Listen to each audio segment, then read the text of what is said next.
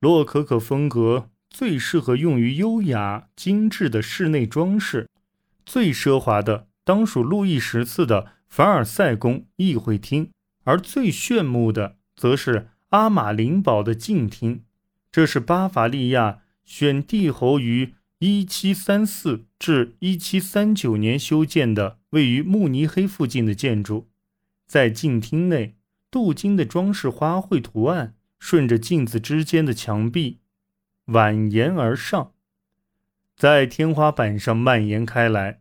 不过，从18世纪中叶起，新古典主义风格那种简洁的直线条。越来越多的受到青睐。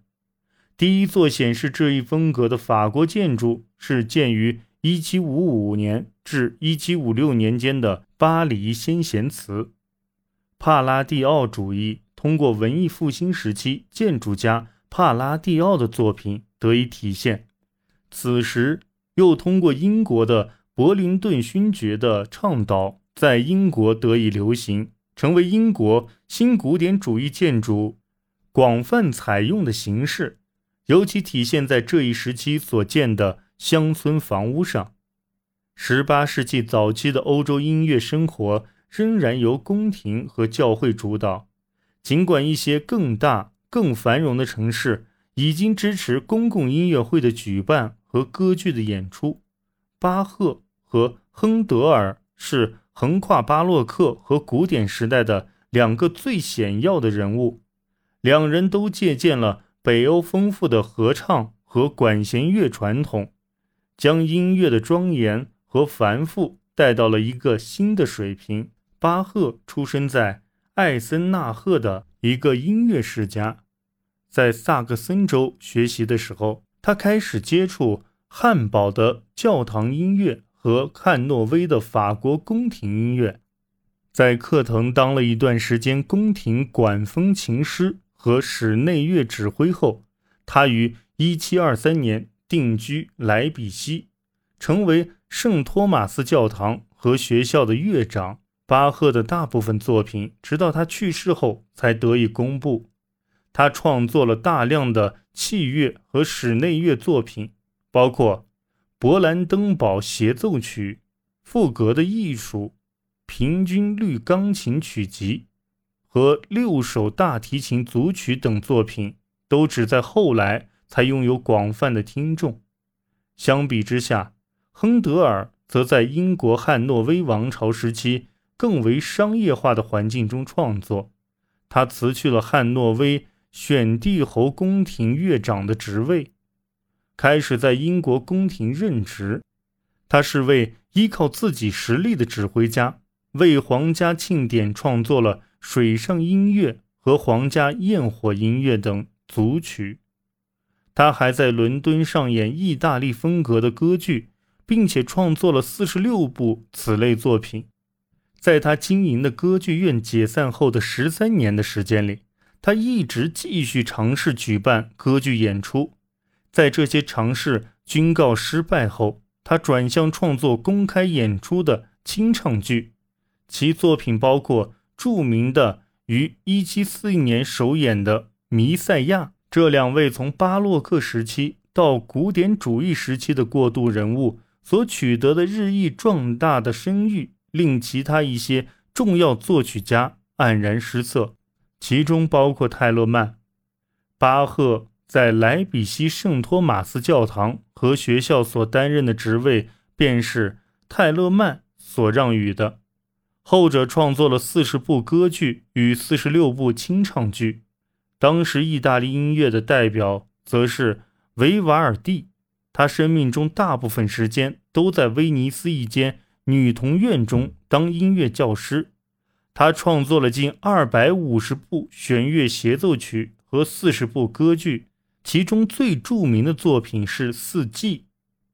海顿是从十八世纪晚期宫廷。和商业音乐环境中走出来的重要作曲家之一，他给奥地利的埃斯特哈兹家族当了三十多年的宫廷乐长。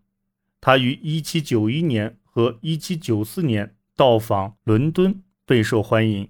他进行清唱剧、弥撒曲和室内乐的创作，而其重要的贡献主要体现在对新交响乐风格的塑造上。这种风格对包括贝多芬在内的后世作曲家影响巨大。古典主义时期的惊人天才莫扎特可谓是海顿的直接继承者。莫扎特是萨尔兹堡一位宫廷乐师的儿子，五岁时便开始作曲，之后作为神童在伦敦、巴黎和慕尼黑演出。他多产的职业生涯在其三十六岁生日前结束，留下四十多部交响曲、二十七首钢琴协奏曲、室内乐作品以及教堂音乐作品。而他不朽的名声则主要来自其创作的歌剧作品。他的《费加罗的婚礼》《唐璜》和《魔笛》成为歌剧的保留剧目。十八世纪。印刷业呈爆炸性增长。在英国，随着1695年授权法的失效，新闻审查实际上已经结束，报纸、期刊和文学作品的印刷量随之剧烈增长。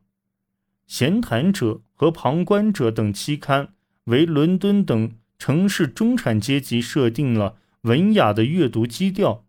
这些期刊后来被绅士杂志。和年度记事等月刊取代。丹尼尔·迪福所创作的《鲁滨逊漂流记》常被认为是第一本英文小说。他后来还创作了《摩尔弗兰德斯》。